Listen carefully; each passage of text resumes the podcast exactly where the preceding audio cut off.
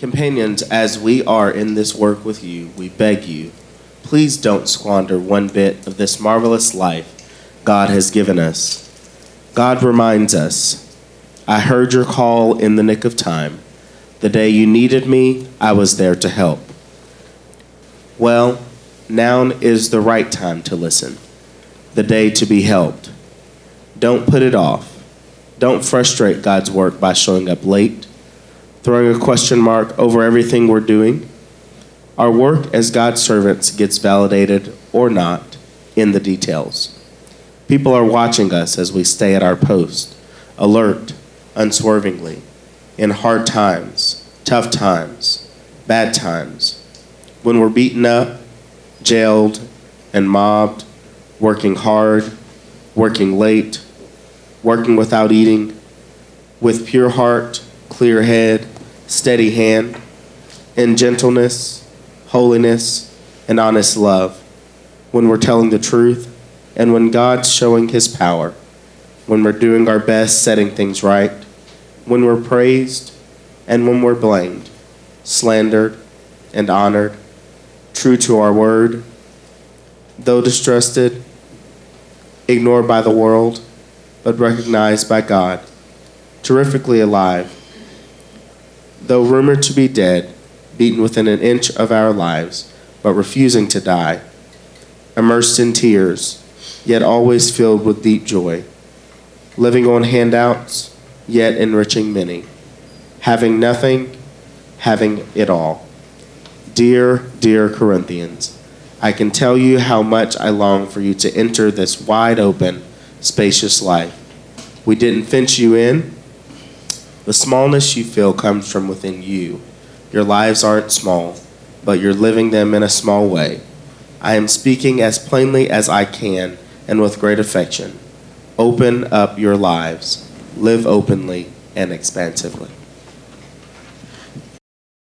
Here in Paul's second letter to the Corinthians, we hear the invitation to open our hearts as individuals and as a church family to those who may be rejected or excluded from our lives, from those who are so different than we are. These stories from the early church allow us to explore what it meant for them to draw the circle wider and wider as they spread the inclusive message of God's love. One of our all time favorite songs here at Bluegrass is the one that we've been closing our worship with the past few weeks and will again today. Draw the circle wide. I wonder what does this drawing the circle wider mean for us? Or does it mean anything for us?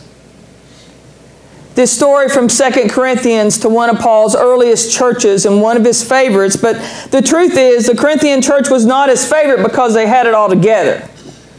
Because definitely that was not the case. For no sooner had he left them than the squabbles began in earnest. If you read through 1st and 2nd Corinthians, page after page is spent trying to appeal to the church to just get along. And some instructions on how that might be accomplished. Now, keep in mind that all of the early church communities were made up of a bunch of rejects. For when anyone in the ancient community professed to follow one God and then seek to emulate the example of Jesus, those folks were seen as weird and out of touch. They were rejected by society, by the political powers, by their religious leaders, and even by their own families. It was no walk in the park to claim to be a Christian back then. Some things don't change. But we might think that this group of rejects would find commonality and get along, that they'd pull together against the external pressures and powers. But no, instead, they seem to be in this constant state of infighting posturing for position. It is in this framework that Paul speaks to them candidly and openly. This mirror is one of the very few things that Brenda remembers and kept from her home growing up. Now, Brenda calls me a hoarder, and I call her a shaker. For we are very different in what we like to accumulate in our home. I tell her I'm not a hoarder, I'm just very sentimental. Now, Brenda would tell you that this mirror is not an expensive mirror. But is it important to her? She has this and a dining room table, and I think that's about it, right? It's important to her, but she says because that's the mirror that she threw her hairbrush at when she didn't like the way her hair looked. That's the mirror she remembers she and her sister looking into, and she and her mom and dad. It was in their home for all those years. So she kept it, and it now hangs in our bedroom. in between our reflections about evangelicals and politicians and difficult family members, Kenny shared the pulpit one Sunday and offered another thing that can block our faith. And it's us. So, as we journey towards finding meaning in these scripture lessons, the art of self reflection becomes necessary. So I'd like to invite you to just sort of look at that mirror. I know some of you from a distance, but just sort of focus on that mirror for just a bit. What do you see? Maybe you're like me, and the older you get, the less friendly mirrors become. We look in mirrors, don't we, and we see our flaws. Some of us are even crazy enough to get those magnifying mirrors. We see our youth fading before our eyes, every year bringing more wrinkles and maybe more weight, our hair graying or thinning, our energy not as it used to be, and maybe our memory. So, those of us middle age and older may see in the mirror our bygone youth and thus feel like our best days are behind us. Perhaps we look in the mirror and we feel like we haven't lived up to our potential, waiting too late to discover God's purpose for us, maybe still unsure about it. So we hunker down in complacency or indifference, thinking that, you know, if things had been different, if I'd have taken that path instead of that one, if I'd have made this decision instead of that one, if things had been different, then maybe my life could have had more impact. The image staring back from us from the mirror, friends, beckons us and calls us to break forth. To see not our restrictions or mistakes, but a world of possibilities. No matter our age or our ability, or whether we are deemed successful by society's standards, if only we could see ourselves as God does. Younger than middle age this morning? Well, you have it made, huh? I tell you, I have some fantastic memories of my childhood and high school and college days, as well as my days of being a young adult, but I would not go back for a second. The pressures that young people have today of fitting in, of looking like or acting like peers think you should, the, the hard choices of what to do with your life, and an economic system that becomes more and more challenging and less people focused and more technology focused. Circumstances and finances and college loans, if you're lucky to go to college, seem so restrictive for dreaming big. So some folks may see youth in the mirror, but sometimes that reflection comes back with anxiety and uncertainty of what in the world lies ahead. And so we see addictions and depression. And indifference sometimes seem to plague our youth, all trying to discover who they are in this great big world. Friends, Paul's church in Corinth had these same dynamics. They were focused on their flaws and weaknesses, they were almost immobile. They saw the world with very narrow possibilities and they relished on excuses and blaming each other. Instead of supporting one another and welcoming any and all who yearned for a place to belong, they dug deeply into their divisions, jockeying for who was the greatest, and all the while wasting away time and energy on building a very small fenced in community. And so Paul calls them out. And he tells them he's doing with great affection. Paul's saying, Listen, I love you, church. And because I love you, I'm going to tell you the truth. You don't want to look in the mirror because you see limitations, and perhaps you don't want to see what you're doing to drag yourself down and our church down. So listen again. I love this scripture. Indeed, may we be so bold as to listen to it. Dear, dear Corinthians, I can't tell you how much I long for you to enter this wide open, spacious life. We didn't fence you in. The smallness you feel comes within you. Your lives aren't small, but you are living them in a small way. I am speaking as plainly as I can and with great affection. Open up your lives, live openly and expansively. Just sit with that just a minute. Paul's telling his church that if they're seeing themselves as insignificant or limited, that's their fault. It's on them. And with great affection, I'm going to tell you or us the same thing. We might not want to admit it, but we can find ourselves living lives with narrow views of who's in and who's out. Who can belong to our churches? Who can cross our borders? Who can live their lives authentically, whether or not we understand or agree with it? If we fence in our homes or our faith communities only welcoming those who think like us or look like us or define family like us, then aren't we doing the same things that we accused others of doing? We have a f- problem if we build the fence so that no one else can come in. We have a problem if we think our best days are behind us and we can't think about a next challenge. We are called to live fully and boldly into all God calls us to be, friends.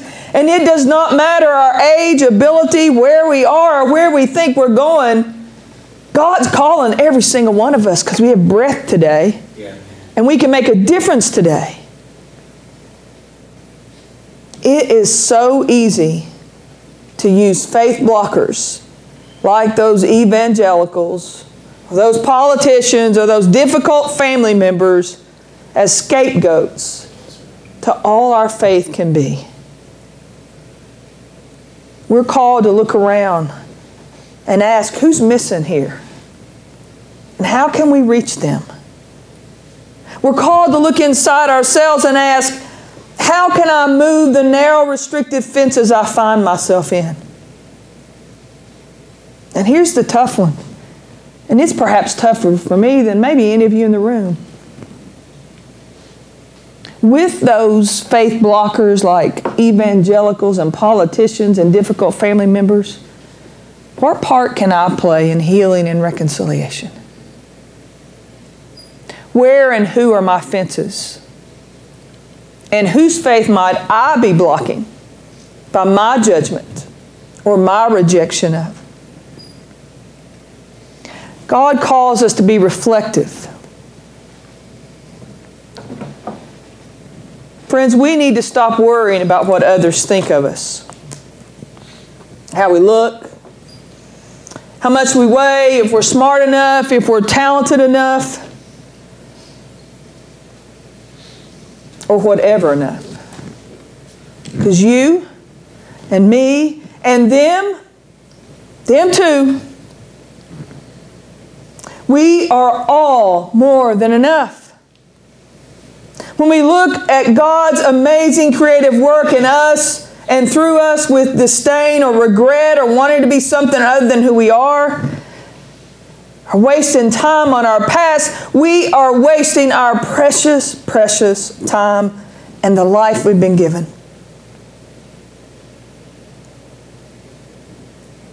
When we and if we let faith blockers stand in our way, it's on us.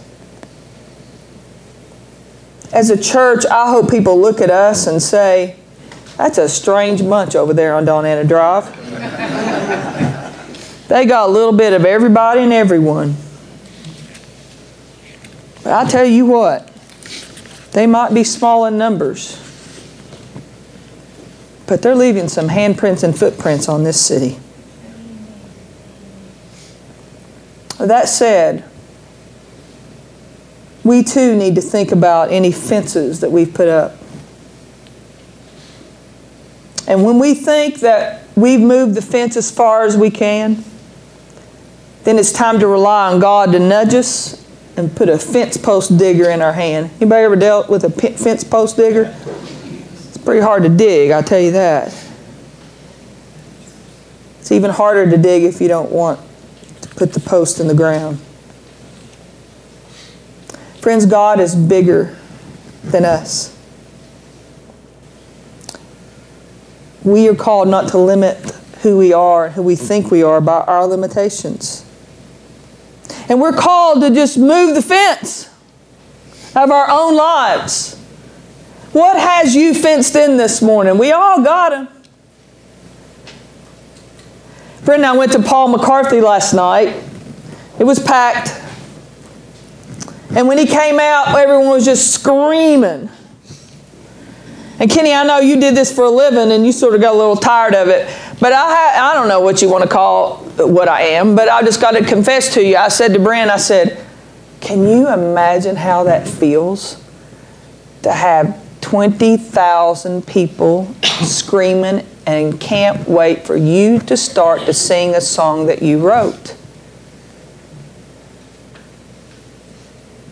I'm never going to be Paul McCartney. But I can be Marsha Morse Charles. And I don't need 20,000 people. But God's given me a gift to write music, to sometimes sing it, and to play in the key of C.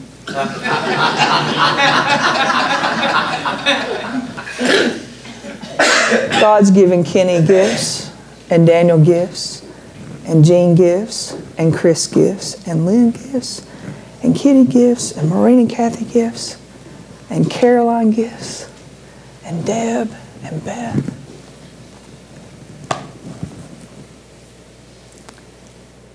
I have been guilty of letting faith blockers get in my way of all I can be and fencing things in. I'm tired of it. I'm going to ask God, what do you want me to be? What else can I do? Where else can I make a change? Who else needs in? I'm ready to move the fence here for my life and for this church. Faith blockers beware. Because you know what I really hope? I hope you can find it in me to open the fence up to them. Maybe, just maybe, hearts will change. Maybe so.